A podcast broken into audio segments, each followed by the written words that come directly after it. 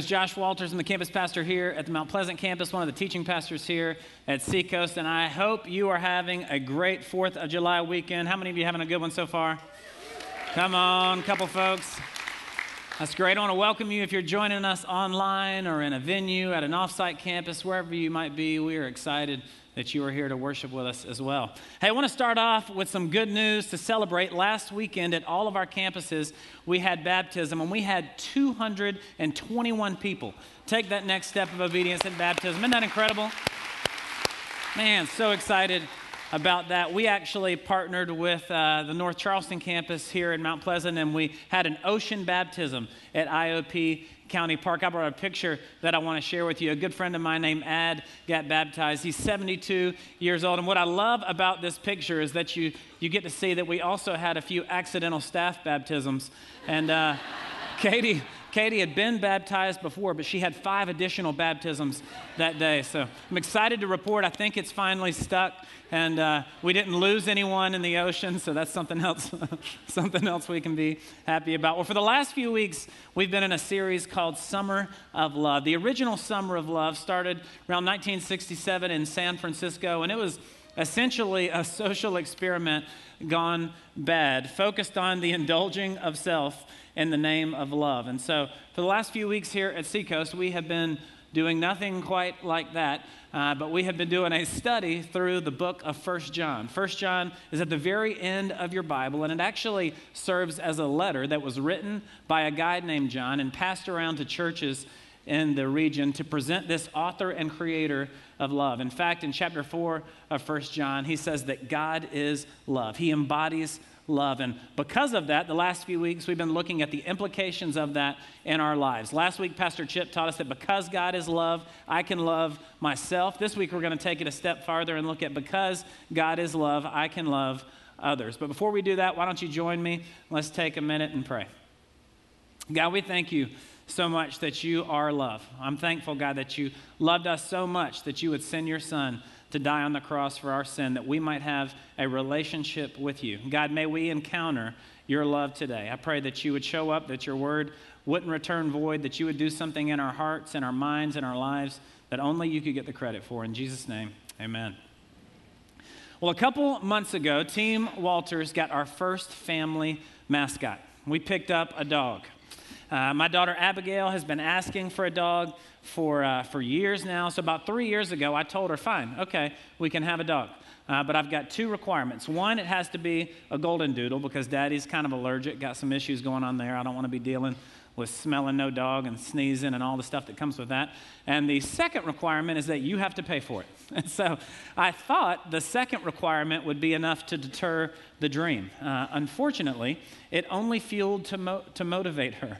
And so for three years, every Christmas, every birthday, every chore, every dollar she earned, every dime she found went to saving up for this dog.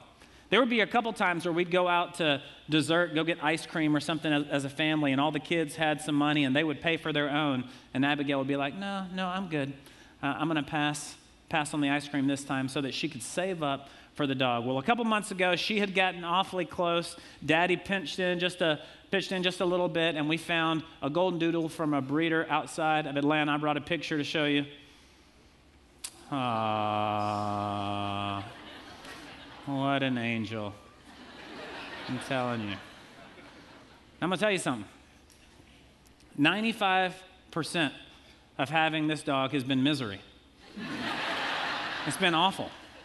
So much work training to, to sit, not to bite, to drop, to stay, all the stuff. It's been miserable. I've had to spend so much time cleaning up number three all over my house. That's a combination of number one and number two. You know what I'm talking about? She eats breakfast and lunch and dinner in our laundry room because I don't want the dog food smell all over the house. Seems to work out well. However, when she finishes eating her meal, she's taken a liking to also chewing up my baseboard, windowsill, and bench in the laundry room. I'm telling you, it is, it is liter- it's the last thing I want to be doing with my life right now. It is. But I keep telling myself I'm making my daughter's dreams come true. And all of you keep saying, oh, you're going to love it. One day she's going to be your best friend. They give so much love. I'm like, I'm not feeling the love. I'm not excited about having this dog yet. Well, a couple weeks ago, we went to uh, Petco. We've been going to Petco to get her, her vaccinations, and um, they've got a mobile clinic there, and it is an adventure all in itself because 5, 10, 15 people, all with their pets. Some have one dog, some have two or three dogs. The, the dogs are all playing, fighting, leashes are getting tangled. Adults are trying to talk. My kids have zero boundaries. So they're spooning strangers' dogs, you know, petting them, kissing them, getting toys off the shelves to give to them. I'm like, don't touch, no, I'm sorry. It's just, it's a, it's a hot mess. And so at one point I realized we couldn't find our five year old Asher, which isn't altogether uncommon. And so start looking around, Asher, you know, and turn around, and Houdini has left the building. And at Petco, um, the, uh, the walls outside is half brick and half stucco. And somehow, Homeboy has scaled the wall and is standing flat up against it on the brick. And so I, I, walk outside and get him, say, son, we, th- we don't do this, you know? And as I, as I walk back inside, Katie is standing there talking to a good friend of ours named Reagan Kammer, and right behind her is Sunday, and right behind Sunday, on the shiny white tile floor of Petco, is a large stack of dog poo. And so I'm like, what? I got a kid in one hand, I got a Starbucks in the other. I'm like, I know what to do when this is in my neighbor's yard. You know, that you have to have those bags and you got to stand there for that like awful pause of shame while your dog's going. the neighbor drives by and it's like, I know, this is awkward. yeah. Then you got to bend down and pick up the mess and carry that stench all the way back to your house. It's like, I'd love having a dog. This is great, you know? I know what to do with that when it's in my yard. But it's in the middle of a department store. I'm like, I'm not equipped for this. What do you do? I don't know. And so I did what any of you would have done. I treated it like it was an abandoned bag in an airport, you know? Called in a bomb squad, you know? The only thing worse than, than poo in a department store is you stepping in poo in a department store. And I was, I was worried about that, so I, I kind of V'd my feet around it. I got Asher in this hand, a Starbucks in this hand. I'm like, hey, don't, don't walk here.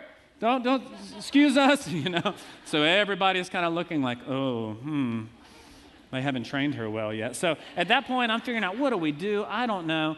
And at that point, Reagan had found a tissue, a paper towel, I don't know what it was. She scooped down and she picked it up off the floor. And as she went to walk away, and I caught a whiff of what she was working with, the thought that passed my mind was that is love. That's love. She said she loved us before, but now I know. Because honestly, I don't know, as your pastor, what I would have done. If that was you, I might have let go of Asher and pretended I had to run catch him again, you know maybe faked a phone call. I don't know. like, I don't know that I could have done it. When I saw what she did, I was reminded of this passage there at the top of your outline. It says, This is how we know what love is. Jesus Christ laid down his life for us, and we ought to lay down our lives for our brothers and sisters. If anyone has material possessions and sees his brother or sister in need but has no pity on them, how can the love of God be in that person? Dear children, let us not love with words or speech, but with actions and in truth. You know that phrase, dear children, let us not love with words or speech, but with actions and in truth, originated at the Last Supper. Jesus was with his disciples, and the time had come for him to return to the Father. And so he calls them in, and they're sitting there, and he says, Dear children, a new command I give you love one another as I have loved you. And what's interesting about those two phrases, dear children, and this new command to love others with our actions, they're not used anywhere else in Scripture except for in the Last Supper and in the book of First John. That moment so captured the heart of John the disciple that when it was time to write this letter to churches in the region, he wanted to make sure they heard that one, you are children of God, and because of that, we have to love people with our actions. What Jesus was communicating to them was up to this point, your discipleship, the evidence of your discipleship has been that you accompanied me. When I got into a boat, you got into the boat. When I multiplied the food, you were the one to distribute it. I've taught you how to pray, how to heal. People have seen you with me, and they, the evidence of your discipleship has been that you followed me. But I'm now returning to the Father. At this point, you can accompany me no more. So, the evidence of your discipleship is going to be by the way that you love one another. There in the Last Supper, he finished that meal by telling them, This then is how people will know that you're my disciples, how you love one another. Well, he wasn't just calling them here to behavior modification. He wasn't just saying, Hey, I need you guys to start acting different. I need you to really be focused on other people. It wasn't just a behavior, because God cares just as much about what motivates it. He cares just as much about God doing a work of love inside of us that that might motivate or drive all that we do. 1 Corinthians 13 on your outline says it this way If I speak in tongues of men or of angels, but have not love, I am only a resounding gong or a clanging cymbal. If I have the gift of prophecy and can fathom all mysteries and all knowledge, and if I have faith that can move mountains, but do not have love, I am nothing. If I give all I possess to the poor and give over my body to hardship that I may boast, but have not love, I gain nothing. If I don't have love, regardless of the things that I do, I have nothing, I gain nothing, I am nothing. If there are 15,000 people here this weekend, there are 15,000 different kinds of people. And what's unique to every single one of us is that God's call on our lives is that we would not just love those that we know or those that it's convenient for us to love, but that we would be the kind of people that are willing to get our hands dirty, that we're willing to love others with our lives even when it hurts. And so today, what I've done is kind of break all people down into three simple categories so that we can look at how we might best love them. The first of which is there on your outline. Children of God love people who are, number one, like us. We love people who are like us. Take just a minute there out beside that point and write down the names of some people in your life who are like you. If you were going to go out on a, a, double date with your spouse one night, uh, this might be one of the couples that you would call. Somebody that conversation just comes naturally, you enjoy being around each other. Ladies, if you were going to go out on a, on a girls' night and you wanted to borrow an outfit, Maybe this would be one of the girls that you would call. Guys, if you were going out with the fellas and you needed to borrow an outfit, this might be one of the guys. we don't do that. I was just kidding. Um, if you were going to spend the day at the beach, hang out, have some fun, this might be the person that you would call and invite to go with you. There's a good chance that you are already loving uh, the people in your life that are like you well with some degree of, of action, that people would look at it and see it. Because it's these folks that you reach out to when you get in a bind. If your car breaks down on the way to work, this might be one of the people that you would call to bum a ride. If your childcare fell through and you had something going on, these might be the, the people that you would call to help you out. Chances are you're already loving them well. The question then is what keeps us from loving people who are like us well? There's probably a lot of, of answers here, but the two that come to mind for me are comparing and competing. Oftentimes, when people that are like us, when we spend a lot of time with them, we begin to evaluate our life up against theirs. We say, man, they're always so happy together. He's always holding her hand. They always seem to be flirting. He always puts his arm around her. She always opens her car door. You don't even tell me I'm pretty anymore. Or she's always getting her hair done and her nails done, but I always have to do my own hair and do my nails myself. Or she always looks so cute. He always, they have the nicest cars. They go on a vacation every single year. We never go on vacation. Or you'll look at your house and their house and you'll start to think about your job and think, man, we work just as hard as they do. How is their house so much nicer? How do they send their kids to this school or that school? Why do our kids look like that? Their kids are always so cute and they got their initials on everything. Why do people do that? It's like, I know it's your dress, you're wearing it, dude. I don't even need your initials. Anyway, personal thing, I'm sorry. but when we compare ourselves to others, we lose the ability to genuinely love them well because we're focused on desiring the things that they have. If we're not careful, we can begin competing with them. Something great will happen in their life. They'll get a new job, they'll, they'll get married, they'll have a baby. The limelight will be on them. But because we're tight, man, we start scrambling because we want some of that attention. I want something to celebrate. What's unique for us is that this isn't a, an issue with our generation. It's not just because of social gram, social gram, social media. We can't, we can't blame it on Instagram. It's an age-old problem. One of my favorite examples is in Mark chapter 9. So with the disciples, they're on a trip with Jesus, and this is what it says. They came to Capernaum. When he was in the house, this is Jesus, he asked them, What were you arguing about on the road? But they kept quiet because they had argued about who was the greatest. So, time out here. For the people that are like you in your life, have you ever had an argument with them about which of you were the greatest? You know? It's like, no. I'm so glad you didn't raise your hand because that would be weird, you know? We just don't do that. This is an extreme example because I love it, but I love it. Because oftentimes I think some of those thoughts. They're sinful and messed up, and don't look at me like that because I know you do too, you know? We don't say them because we know better, but we think that way. Man, we'll compare ourselves with others. We'll compete with them, and it robs us of the blessing of the relationship that God has for us. So, what is the, what is the remedy for comparing and competing with those who are like us? Paul gives us a good solutions in Philippians chapter 4, there on your outline. It says, I know what it is to be in need, and I know what it is to have plenty. I have learned the secret of being content. Will you underline that word for me?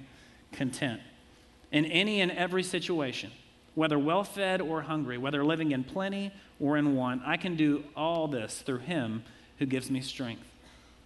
The remedy is that we can choose contentment over comparing and competing.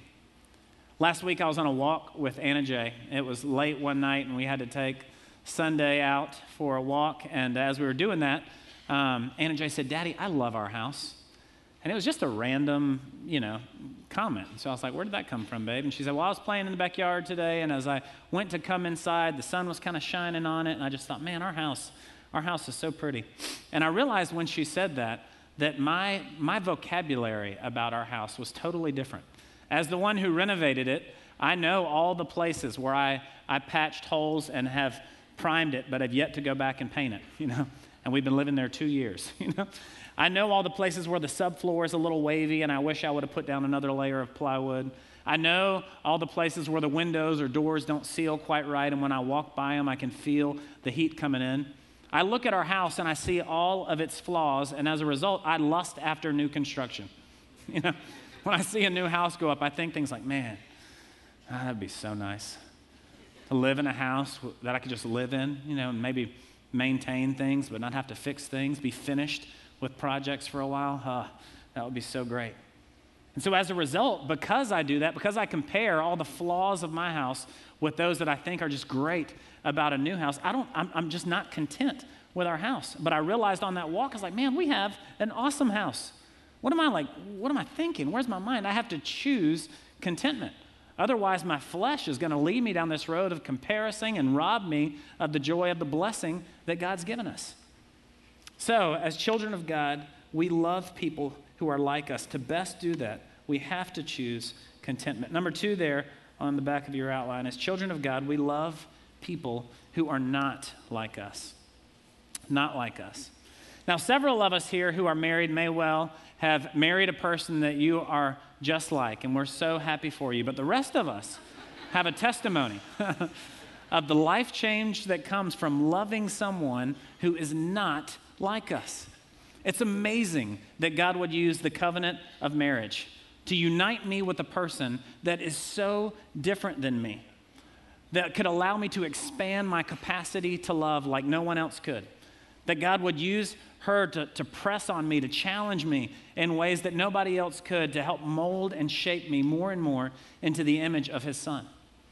Well, what if that unique ability of a spouse who is different than you isn't just limited to the covenant of marriage? What if God wanted to use people who were not like us uh, to challenge us, to help change us in some way, help us have a different perspective? Who are the people in your life that are not like you? These might be people with a different political opinion than you. And it just so happens that they love to use Facebook to share their thoughts with the world. And every time you log on, you see some rant of there in your feed, and your blood starts boiling. You're like sweating and mad. Like, gosh, talk with a friend. Don't post it to the world. This is so frustrating. Or maybe it's someone with a different religious faith conviction than you, and, and you've had to stop having certain conversations because you disagree on some issues, and it leads to an argument every time. Maybe you're somebody who uh, takes very good care of your yard. It's, it's just meticulous, it looks incredible. You cut it and edge it and blow it every week, but your neighbor hasn't done that in months. And you feel like their grass is so high that it makes your whole house look bad. The trash man comes and you bring yours in after the trash man goes, but they leave theirs out two or three days. And you want to lovingly carry it to their front door, ring the doorbell, and throw it at them when they open the door. It's just so frustrating. Why do they act like that? They're so different. What keeps us from loving people who are not like us? It's probably a lot of things, but the first thing that comes to mind for me is criticism. Criticism. Uh, one of my favorite examples of this is of two guys uh, named Peter and Cornelius. Peter was one of Jesus' disciples. He was a Jew. Cornelius was a centurion. He was a, a Gentile. And God had been doing this work in Peter's heart not to call anything impure or unclean that God had called clean. At the same time, God had been drawing this, this Gentile uh, to himself and, and told Cornelius, I want you to send for Peter that he might come to your house. And so a few days later, these guys show up at Peter's house and invite him to come and meet with this Gentile, which was socially just unacceptable at the time. But because of this work God had been doing in Peter, he says, okay, and he set out for the journey. And so in Acts 10 28 and 29, we pick up on their conversation. It says this He said to them, You are well aware that it is against our law for a Jew to associate with or visit a Gentile. But God has shown me that I should not call anyone impure or unclean. So when I was sent for, I came without raising any objection. May I ask why you sent for me? May I ask why you sent for me? He led with a question. The way that we can combat criticism, because that's often the case. We, we don't love people who are not like us because we tend to criticize them.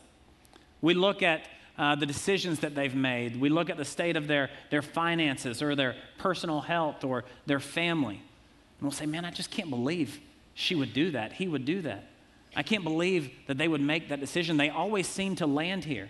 We criticize them and fail to see them as the precious person that God has created them to be. But Peter's response here, may I ask why you sent for me? He led with a question. The way that we can combat criticism is through curiosity. We can choose curiosity over criticism.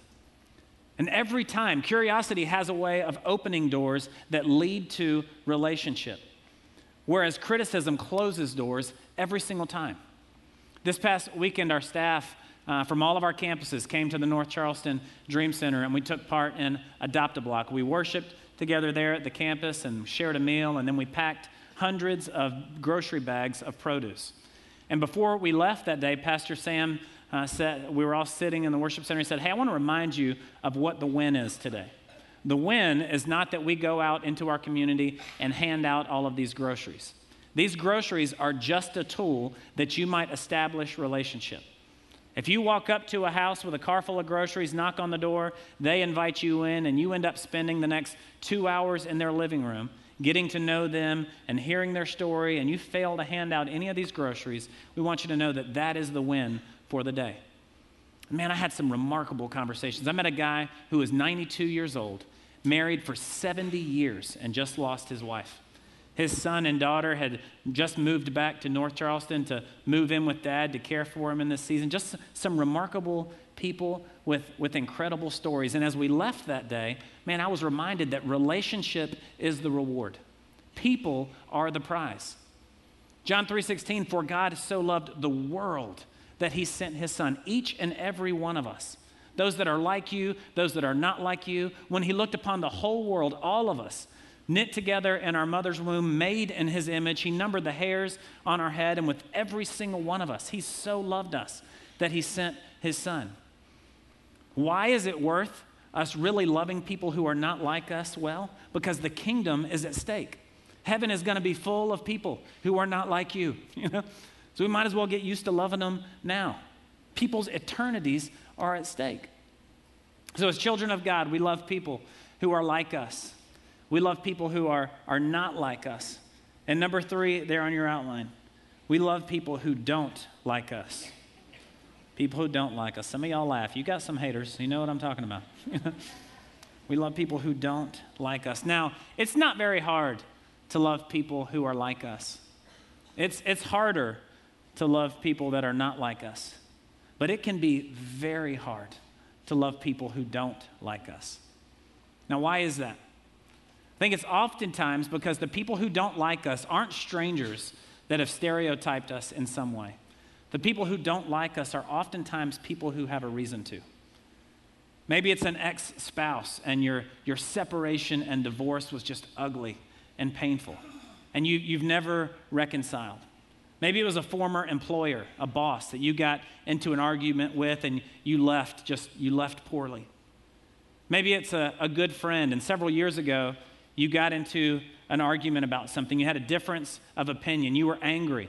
And a, couple days turned into a couple weeks. Now it's been a couple years. And that frustration has turned into anger and resentment. Now you have hard feelings, and it's easier for you to just ignore the person, avoid the problem, than it is to try to seek peace. And oftentimes, as a people, we'll think, well, what's, what's so bad about that?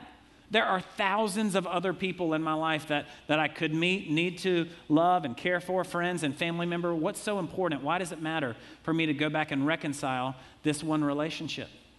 It's important because in Matthew 5 9 in the Beatitudes, Jesus says, Blessed are the peacemakers, for they shall be called sons of God. The evidence that we are his children is our relentless commitment to fight for peace in relationship. Whenever there has been issue that we are going to people we are going to be a people who attempt to right the wrong. The kind of people who are willing to humble ourselves and own our part in it they, and we're not going to be able to do it all the time obviously we can't make people live at peace with us but that people would see us try man it's a challenge one of the best examples of this in scripture is through jesus on the cross he was at a point where he had been he had been mistreated, falsely accused. He had been beaten to the point of, of his life. Yet it's at the moment when he's on the cross, when he doesn't pray, God, I, I pray that you would show up and give these people what they deserve. They've mistreated me, they've dishonored you.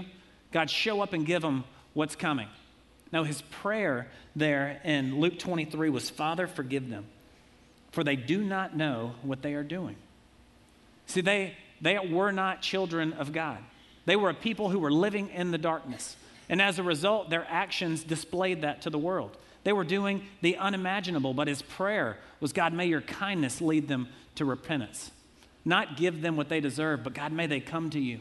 May they come into a, a relationship with you. For people who did not like him, the Bible tells us that while we were still sinners, Christ died for us. Man, the craziest thought for me in that scene of Jesus up on the cross that prayer he was praying was for me. It was for us. We were enemies of God.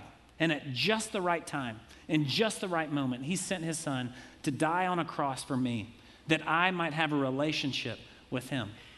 And this is the mantle that he's entrusted to me, that he's entrusted to you as a Christ follower, that we would be that relentless in seeking peace and praying for those who don't like us.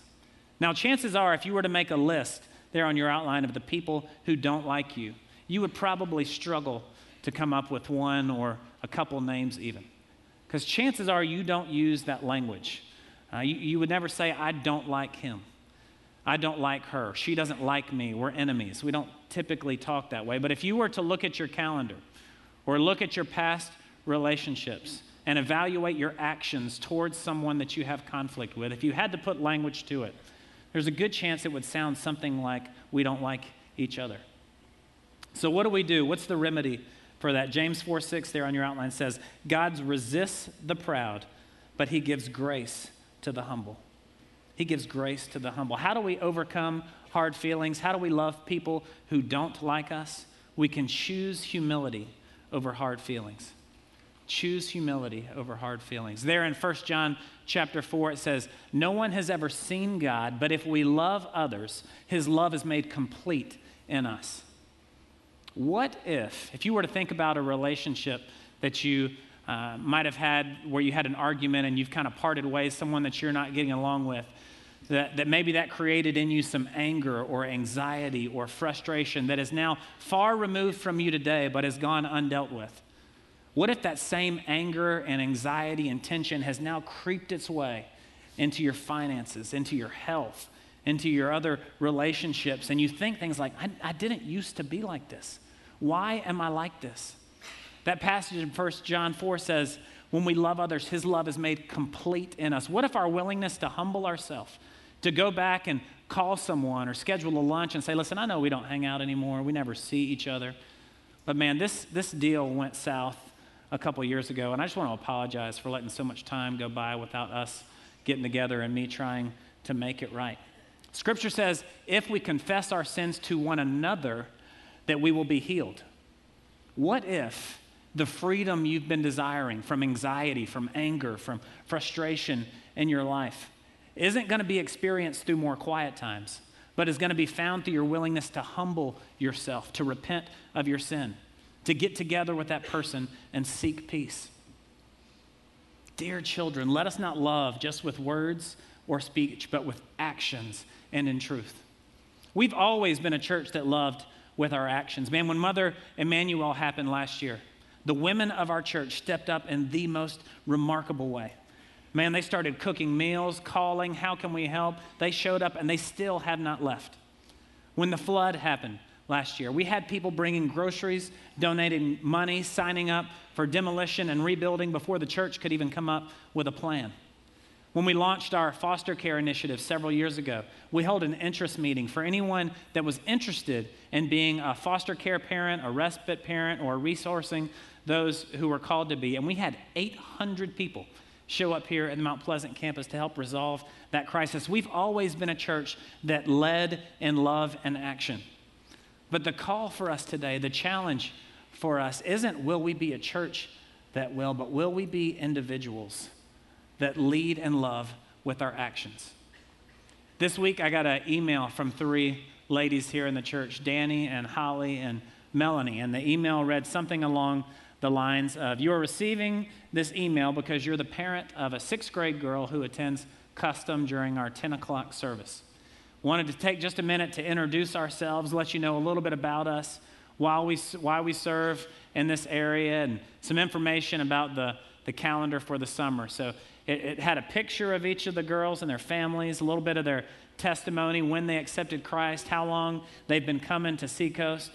Let me know what I could expect about worship over the next couple weeks due to camp and a, a beach day that they were going to be having. Now, a couple weeks ago, Pastor John gave a message here on the weekend. It was a student takeover weekend. He casted vision for us being a, a people that would fight for the next generation. Introduced this phrase of not on our watch. Not on our watch would we lose the next generation. We had students at every campus involved in worship, students who were serving in a bunch of different capacities at each campus. Chances are, if you were a Seacoaster, you left that weekend proud to call this church home, thinking, man, that was a great weekend. But I want to tell you something. Not, not as a pastor, but as a dad. What's going to make the difference in the life of a sixth grade girl is one of those three ladies saying, you know what, I'm going to step up and love with my actions. I'm going to make myself available. I'm going to give of my time. I'm going to use my gifts to invest in these girls. Man, they're in a season where it's time for me as a dad to, to broaden her circle, to expose her to some, some people, some friends who share my faith that are going to spur her on. That, that phrase in scripture literally means a kick in the butt. Daddy can't always do it, but I need some godly women, you know? We're going to kick her in the tail when she needs it. Man, I got that email and just said, Praise God for their obedience. You know, as you hear this message today, chances are God is pressing on your heart in some areas that aren't new.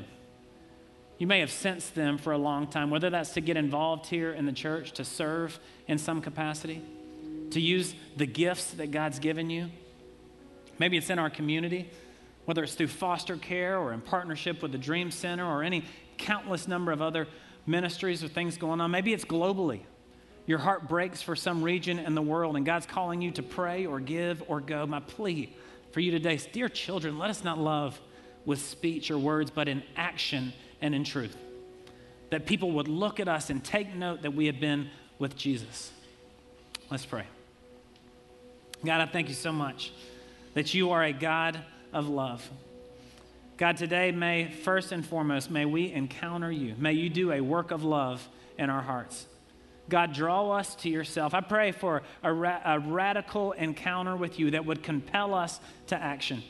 God, that we would leave this place today and, and have no other choice but to move forward in faith, that our yes would be on the table to whatever it is that you might be calling us to.